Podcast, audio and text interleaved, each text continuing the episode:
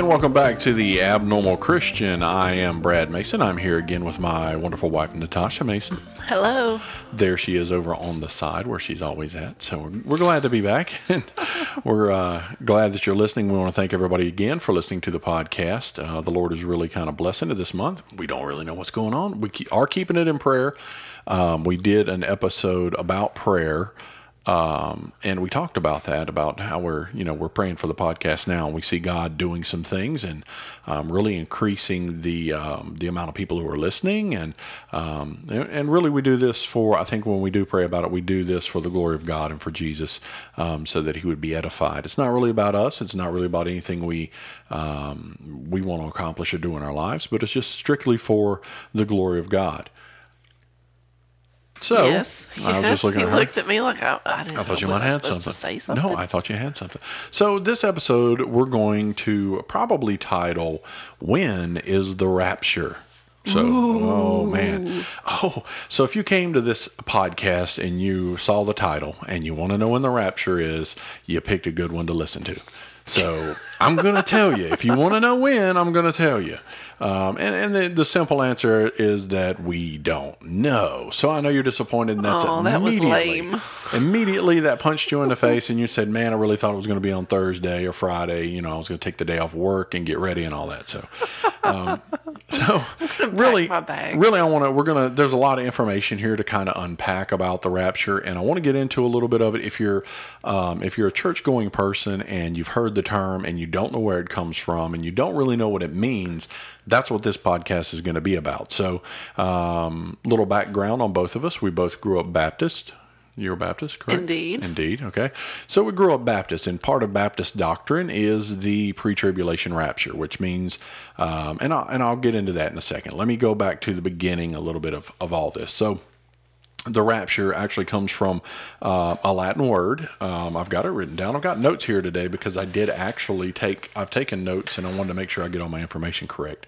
Uh, but it comes from the Latin word raptura, which means uh, seizing or kidnapping, and it comes from a um, uh, another uh, Latin Vulgate of rapiemur. So, um, one of the things right off the bat you need to know: the word rapture does not appear in the scriptures. There's nowhere in the Bible does the word rapture exist. What? No, the word rapture is not there. It's one of the things the uh, Jehovah's Witness um, we'll talk a little bit about them in this podcast because it really matters. Um, but that's one of the things they argue is that that there is no such word in the scripture. They say the word Trinity doesn't uh, exist in the scriptures either. Um, and like we've talked before, just because it doesn't exist in the scriptures doesn't mean it's it's not a concept that's not there. Um, Elohim is mentioned in Genesis, and Elohim says to himself, he says, "Let's make man in our image," and then it says, "So he made man in his image." And so, while it might not say the Trinity that Elohim spoke to the Trinity, Er- Elohim is a plural word. It means more than one. So he was there with Jesus and the Holy Spirit, and he was talking about creating man. So um, there's other things in passages where Jesus says, you know, uh, let me have the glory in you that I used to have. He says, but I'm paraphrasing here. He said, let me have glory in you that I shared with you when I was with you. Um, so he's he's also says that uh, he thought it not robbery to make himself equal with God because he was God in the flesh. Um, so you know, there's there's ideas and concepts there for a Trinity, um, a triune being, um, but there's no actual word Trinity in the Scripture. So if you're using that as your uh, specific reason not to believe in something, you're kind of um, it's a little silly. Okay. So rapture. Now let's get back to the word rapture. So rapture in the scripture doesn't it doesn't exist. Um, everybody wants to, but everybody wants to know. We know there's something that's going to happen. Um, First Thessalonians. I'm going to read some scripture for us, so we'll kind of keep up what's going on. But uh, First Thessalonians said, "For if we believe that Jesus died and rose again, even so them that are which asleep in Jesus will God bring with him." For this we say unto you by the word of the Lord, that we which are alive and remain unto the coming of the Lord shall not prevent them which are asleep. For the Lord himself shall descend from heaven with a shout, with the voice of an archangel, and with the trump of God. And the dead in Christ shall rise first. Then we which, then we which are alive and remain shall be caught up together with them in the clouds to meet the Lord in the air. And so shall we be with the Lord. Wherefore, comfort one another with these words. So the, in Thessalonians, he's telling us that there's going to be this time when, when Jesus returns and the dead in Christ are going to rise to meet him in the air, and those who are alive and remain will be caught up with them after the dead in Christ rise first. So there is um, there's something going on there, right? So um, I think he's painting a picture. Right. He's trying to he's trying to give you an idea of what's going to happen, um, and so. Uh, interestingly enough, um, before the year 18 and 12, 18 and 12, um, and I'm going to pick on the pre tribulation rapture probably the most because that's the one that has been pushed around so much. Um, before I do, let me preface this by saying these ideas and concepts of rapture and tribulation and all these things, none of these things, you don't have to believe pre trib, mid trib, post trib, any of that. You don't have to believe any of that to go to heaven. That's not the qualification. The qualification is believing in Jesus Christ, God's sacrificial lamb who died on the cross for your sin. That's it. Um, so you know, people take this stuff and they get really uh, upset about it, and they take it really serious, like they've got the, you know, I honestly, like if you don't believe the right way, then that's going to preclude you. Right. Honestly, for me, I don't care if it's pre-trib, mid-trib, post as long as I'm going. Right. So I'm happy. Let's get um, on the train. I'm happy to be. I'm just waiting on the Lord to return. So there's going to be a lot of people in different denominations view this differently. Catholics don't believe in a uh, pre-tribulation rapture. Lutherans don't believe in it. Um, there's a lot of different people who have different viewpoints. Um, so looking at the pre-tribulation rapture, the only reason I bring that one up is because when we grew up in the 80s, it was it was one of the most dominant things you heard in church.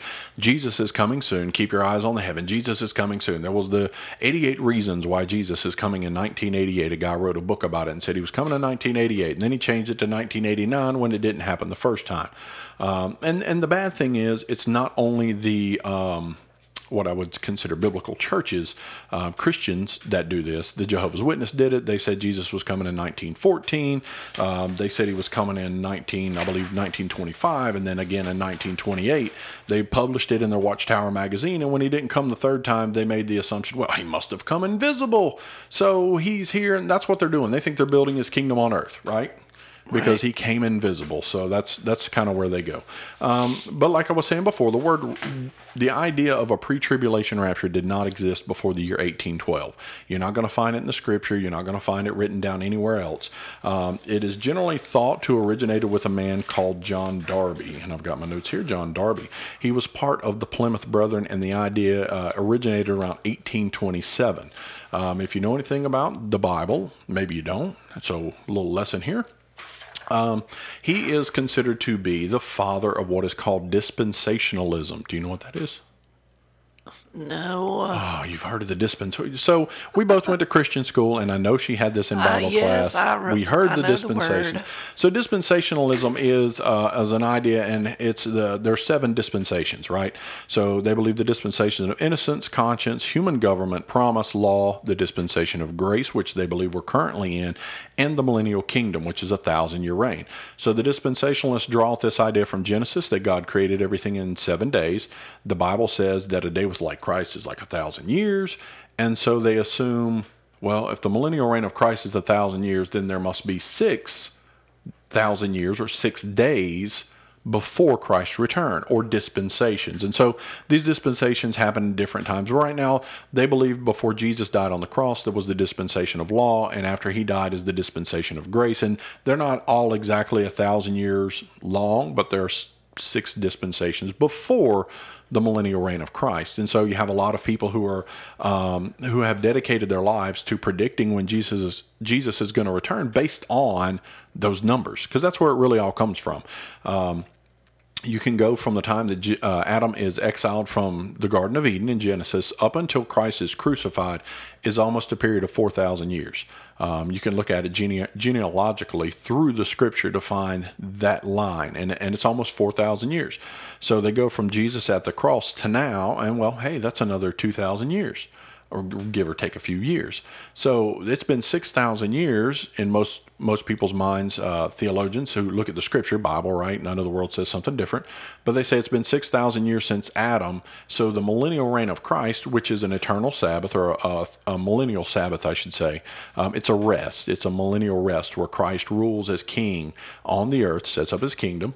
Um, and so they believe that's coming. And so there's a lot of people who are trying to figure out when is this going to occur? And so from Darby, what happened with John Darby is John Darby, there was a story of a little girl who came to his church and she said she had a dream.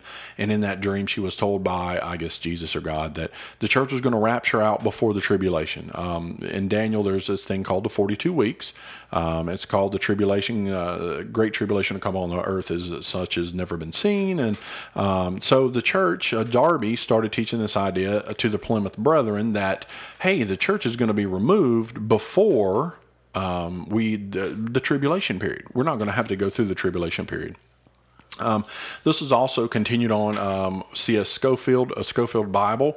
Um, he put it in the Scofield Bible when it came out. Scofield Bible is one of the best Bibles I ever had. It was fantastic, uh, but it was also in the Scofield Bible. When we grew up and we were Baptists, this is what we were taught that we were going to leave the earth uh, before Jesus showed up.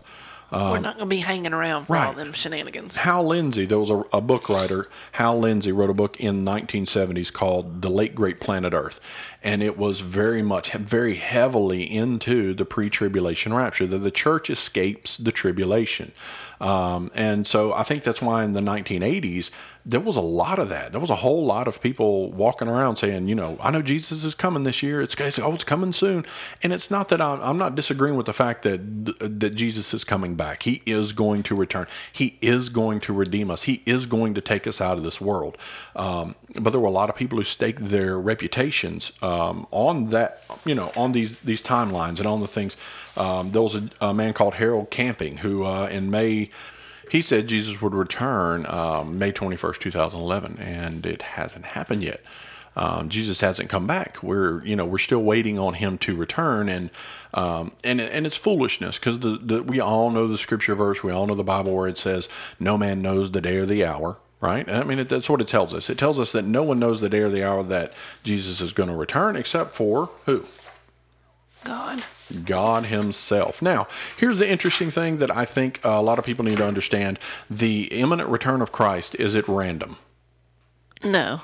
No, look, she got it fantastic, and you know that. So, no, the imminent return of Christ is not a random occurrence. Um, you have to understand, and I think everybody, when we say Jesus could come at any day or any hour, in our understanding as a human being, yes, that is exactly what could occur. But in the mind of God, there is an appointed day and hour when He will send His Son to return. So it is not a random occurrence. It's not just going to happen. I mean, it's not just this random thing where God's sitting there and He's like, uh, okay, let's go. Yeah, yeah. Well, no, hang on. We'll, we'll go another day. No, God I'm, has. I'm tired today. Our God is a God of order, and He has things lined up exactly how them He wants them to occur. Um, and He also has it has set out how these things should come to being. Um, so we're going to look at a couple other scripture verses real quick, and I want to point out. So I'm going to give you what the Bible says about this. Uh, it doesn't say pre- pre pre-trib, post-trib, mid-trib. It doesn't say any of that. We've already said that the, the rapture's not in there, um, and it doesn't use those terms of pre, post, and all that. Um, so we're going to look at actual scripture verses. We're going to look at only the scripture verses, kind of to see what it says. So in Matthew chapter 24, verse 16, this is a very popular uh, piece of scripture. It says, "So when you see standing in the holy place the abomination of desolation described by the Daniel prophet, let the reader understand." Then let those who are in Judea flee to the mountains. Let no one on the housetops come down to retrieve anything from his house, and let no one in the field return for his cloak. How miserable those days will be for pregnant and nursing mothers. Pray that your flight will not occur in the winter or on the Sabbath. It's interesting, the Sabbath there. For at that time there will be a great tribulation unmatched from the beginning of the world until now, and never to be seen again. If those days had not been cut short, nobody would be saved. But for the sake of the elect, those days will be cut short. Verse 23 says, At that time, if anyone says to, to you, Look, here is Christ, or There he is, do not believe it, for false Christs and false prophets will appear and perform great signs and wonders that would deceive even the elect, if that were possible. See, I told you in advance. Verse 26 he says, So if they tell you, There he is in the wilderness, do not go out, or Here he is in the inner rooms, do not believe it. For just as the lightning comes from the east and flashes as far as the west, so will be the coming of the Son of Man. Whether there is a carcass, there the vulture will gather. Immediately after the tribulation of those days, the sun will be darkened, and the moon will not give its light. The stars will fall from the sky, and the powers of heaven will be shaken. At that time, the sign of the Son of Man will appear in heaven, and the tribes of the earth will mourn. They will see the Son of Man coming on the clouds of heaven with power and great authority. And he will send out the angels with a loud trumpet call and will gather the elect from the four winds, from every end of the heavens to the other. Now, the main thing I want to point out here is that he says immediately in verse 29, immediately after the tribulation of those days, he lists the sun and the moon, right? And then he says, at that time, the sign of the Son of Man will appear in heaven. And then he says, what? He's going to gather who? The elect. He's going to gather the elect. So after the tri- so he's saying here there's this tribulation period that comes as the world has never seen, and then he says you're going to see the sign of the Son of Man coming in heaven, and everybody's going to see it. And at that time, he will gather his people together. He'll gather the elect. Wait so a minute now. That means Yes. after means after what? We don't get out of here till Ah, now you're now you're now you're now you're starting to ask the right question, right? So the question is, if, we believe in a seven-year tribulation, uh, some people do. They believe there's a, a tribulation period, seven years, three and a half years of tribulation, three and a half years of great tribulation. So um, in the current uh, eschatology teaching of this, right? So, uh, in the middle of the tribulation seven year period, there's a man who comes forth and he reveals himself. He's the Antichrist. He comes forth and he reveals himself to be Satan. He creates what is called the abomination of desolation.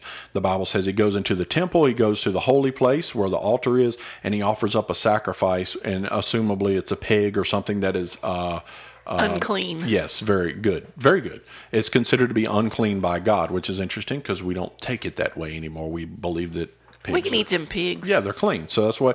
So that's really interesting that he would do that. So anyway, so um, so that's Matthew chapter twenty four, and I'm I'm flipping through some more here. I'm going to give you a, a few more, and then I'm going to give you my take on what the scripture says. Oh, this is a very this is a very good one. So if you've read your Bible and and and you've you've studied up on this, and I know we we love to listen to our preachers. I have no problem with that, but I'm sure every one of us has done our own research about this idea. We come to Second Thessalonians. Second Thessalonians. Now I want you to listen to this because this is really interesting. He says, Now, brethren, concerning the coming of the Lord Jesus Christ and our gathering together to him, we ask you. Wait a minute. So he just started this verse and he's saying, concerning the gathering of, uh, we're, okay, let's talk about us being gathered unto Christ. He says, Now, brethren, concerning the coming of the Lord Jesus Christ and our gathering unto him, we ask you not to soon be shaken in mind or troubled, either by spirit or by word or by letter as if from us, as though the day of Christ had come.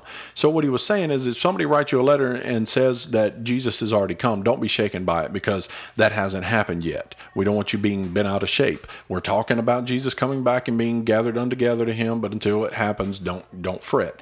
Then he says, now listen, this is verse number three, and this is very important that you pay attention. He says, the first thing he says is, let no man deceive you by any means. Okay, got that? You got that? Let no man deceive Don't be deceive you. deceived. Don't deceive you. Okay, let's go from there. For that day will not come. Okay, What day? the gathering together unto Christ. Okay. That day will not come unless the falling away comes first. So there's number one. Um, there has to be a great falling away, and I think we're seeing part of that, the beginnings of a great falling away in the church today. Um, and everybody said that for centuries, I'm sure. But I really kind of, in my generation, I see more people falling away and going down errant paths of doctrine than any time in history. Um, so that was the first part. And the second part is the really interesting piece. So he says, "For that day will not come, the gathering unto Christ." Unless we see the great falling away comes first, uh, and and the man of sin is revealed, the son of perdition. Wait a minute. Wait a minute. The son of perdition is Satan, the Antichrist, who was revealed three and a half years into the seven year tribulation. So the day that we're gathered unto Christ is not supposed to come until the son of perdition is revealed. So, wait, how is the church raptured out before the tribulation? According to the scripture, that's not going to happen. We're And I- still here. I'm not trying to pick on that that particular idea. I'm trying to tell you what the scripture says about when we will be gathered, right? So then he says, he goes on to say, um, the, the man of sin is revealed, the son of perdition. Um, Jesus prayed for his disciples at one point, and he called Judas the son of perdition in John chapter 17. He prays for them all except for one that he calls the son of perdition because he was a devil. And we know that Judas was used by Satan to, tr- to be a traitor to Christ. So Judas was the son was that same um, son of perdition, the devil, that is going to be revealed through the Antichrist in the middle of the tribulation. Um, and it's interesting because he goes on to say, How do you not know these things? I, have reminded you of them. I told you about these things. Um, he also goes on and he describes here's an interesting thing I want. He talks about the, the son of perdition, right? And he says, um, let me get over here. Verse 7 For the mystery of the lawlessness is already at work. Only he who now restrains will do so until he is taken out of the way. This is talking about the Holy Spirit, till the Holy, take, Holy Spirit's taken out of the way. And then the lawless one will be revealed, and the Lord will consume with the breath of his mouth and destroy the brightness of his coming. So we, we find the in verse 9, he says, The coming of the lawless one is according to the works of Satan with all power, signs, and lying wonders, and uh, with all unrighteous deception among those who perish, because they did not receive the love of the truth that they might be saved. And for this reason, God will send them a strong delusion that they should believe a lie. And so he's talking about the son of perdition. A major point there for me to point out is that he called him the lawless one. He's without law. So that's not a good thing. He doesn't believe, he doesn't have law because he's he's free willing and dealing sin, basically. Um, so there's a couple more different passages. I'm going to read two more real quick uh, because I think it's really important. If you go, so you get those those ideas, and the concept here that I really want to point out is the disciples were not looking for that. The disciples were not looking for a pre-tribulation rapture. The disciples were looking, and this is the Jewish under. You got to understand what the Jews were looking for when Jesus came. The reason they didn't accept him is because he was not the conquering king. He didn't come in to set up the kingdom and run out the Romans. That's what they were looking for. It's what they wanted. Right. They were under Roman occupation, and so they were when Jesus came as a, a lamb. The first time he comes as a lamb, second time he comes as a lion, but the first time he came as a lamb, and he was that sacrifice for sins for all mankind, right? But the Jews didn't, at the time, didn't want nothing to do with that. They want a Messiah to come and set up a kingdom and force their enemies out of their way. That's what they're looking for. They wanted a deliverer. Exactly. Same thing as Moses, right? Right. Same idea. So this this whole idea of so, and that's a very good point a deliverer like Moses. So when you're looking at the tribulation and what the scripture's saying, you have to remember we we talked about this before that a lot of this has to do with Egypt. It has a lot to do with Egypt. Questions you would ask yourself: Did the Hebrews that were in Egypt at the time did they were they there when God sent the plagues? Yes. Wait, he didn't take them out of Egypt first? No. No. So you could look at the plagues, the regular plagues, as the tribulation. The great tribulation in Egypt would have been when the death angel fell and they had to cover the doorpost with the blood. Did they get to escape Egypt then?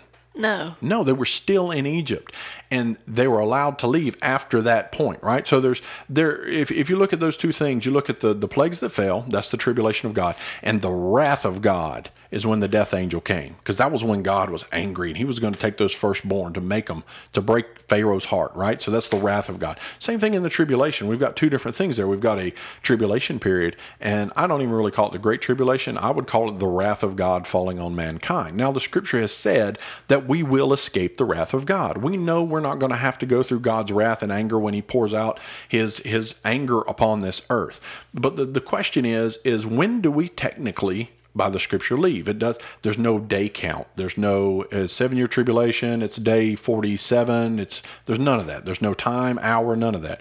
Um, but it does give us an idea of when we could possibly leave. And so I go to Revelations chapter 14. I'll give you a little heads up. Revelations chapter 15 is when the wrath of God falls.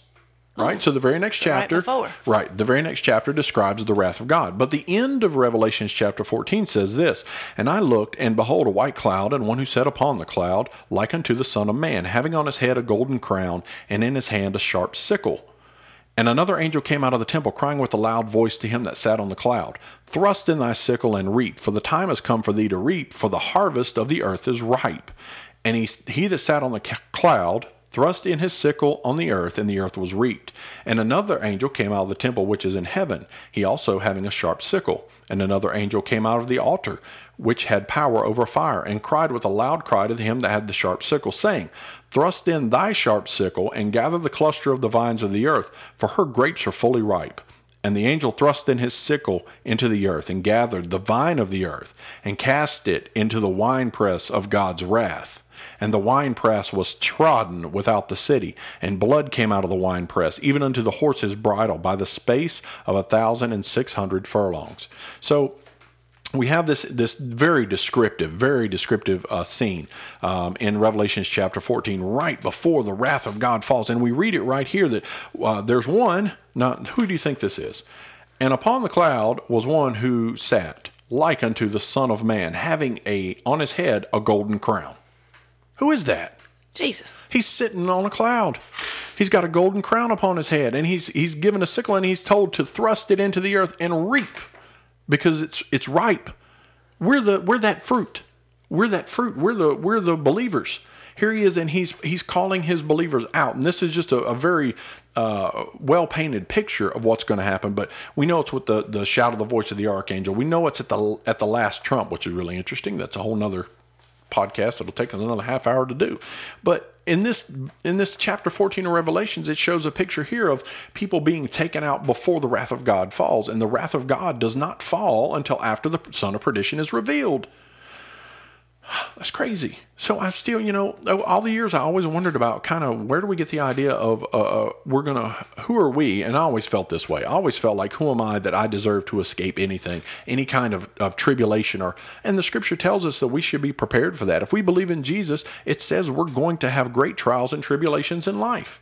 No, we're supposed to be prosperous. Right. And, and our yes. life's supposed to be all the easy. joy and all the easiness and Oh. and I'm not trying to knock that. I'm just trying to say we've got to look at you've got to get into the scripture and you've got to look at some things that are a little bit different than what you've always been told because there's a lot here that people don't even know. Revelations chapter 20, and I saw a throne and they that sat upon them, and the judgment was given unto them.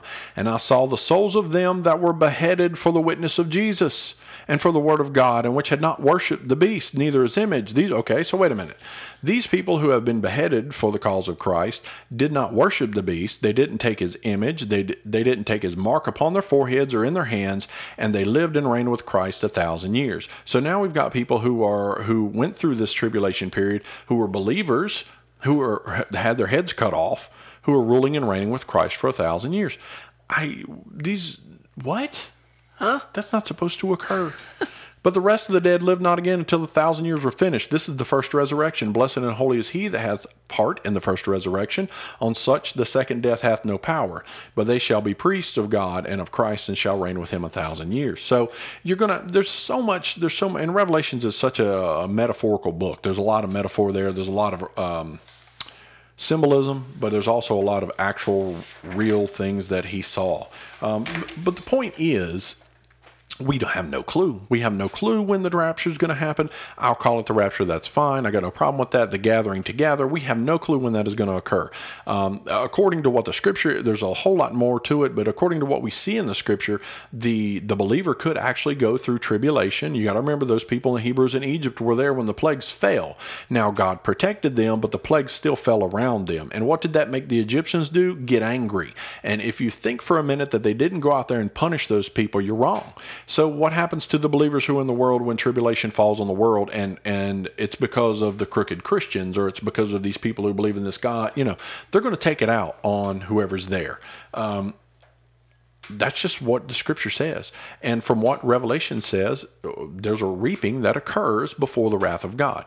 Um, you're not going to find these different times in the Bible that say, you know, May the 13th or, or July 21st. It's not there. It just doesn't exist. I think this is going to be like a two part thing. Yeah, we're going to go a little bit long. We'll that was kind of rushed. it is very rushed. Um, but w- the last thing I could really honestly say here is, um, as it was in the days of Noah, so shall it be in the coming of the Son of Man. That's what the Bible says. As it was in the days of Noah. Um, you have to go back and you have to look at the days of Noah, and you have to look at uh, what was going on in the days of Noah. Right? Um, Terrible. yeah. You have Sin. the you have the scripture, and I know people are going to point at this one. They're going to say, "Well, there's the scripture that says that two are in the field, one is taken, one's left behind. There's two working at the mill, one is taken, one's left behind." And I will say definitely that I think that is completely taken out of context, um, and mainly because it, it follows up with as it was in the days of Noah. So if you look back at the days of Noah, the wicked people were, were removed. It was the righteous people who were saved, and the wrath of God would be the flood. What would the tribulation be? The rain. the rain. The rain is the tribulation. They didn't escape it. It still rained on them. It was all around them. But they escaped the wrath of God because they were in the ark. God gives you a way out. There you go. So uh, you still, you know, they still went through that, but God will provide us a way. So, you know, I've had people uh, that have talked to before that are completely afraid of a tribulation, are completely afraid of going through anything horrific. Um, but I don't know which God you're serving because my God provides a way. He always makes a way. He will not leave us forsaken. That's that's a promise from the scripture that you can stand on today that God will not leave you forsaken no matter where you are, what you're going through. It is hard. Yes, life can be bad. Yes, bad things can happen, even to the point of death. And I, you gotta, you gotta, as a Christian, you gotta take that as a reality, even to the point of death. But God will not forsake you. Um, so I wish I had better answers. Wish I could give you a timeline. I wish I could say the rapture is going to happen sometime soon. Um, I, I don't I have no clue. I don't know. But hopefully, this information will give you a little bit of, of, a good place to start. She's right. We'll come back and we'll touch on this podcast again because there is so much more. I did kind of rush through this a little, and we'll get a little bit more into detail of um, some things out of Matthew and Luke. Right? Some signs, maybe. Yes, we'll get into some things with signs and, and times, and um, and I'll actually give you my opinion as to how long I think it could be uh, before Christ returns, Easy now. and I will throw out Don't do it. a Don't. season. Oh, because don't I. I I think it's a season. I the scripture says you'll you'll be able to see the season. Oh, so I think there's a Don't season. give away too much. So we'll come back. We'll come back to that in the next, uh, hopefully in the next episode. But thank you for listening. We hope you enjoy the podcast. Check us out on Facebook, Twitter, all those other places of social media. Please share this with your family and friends. Help us get the word out. Uh, the Abnormal Christian. Um, if you'd like a T-shirt, we don't have any, so We'll, we'll come up with one. let us know, and we'll see if we can do something. All right. So we we thank you and we appreciate you. God bless. Bye.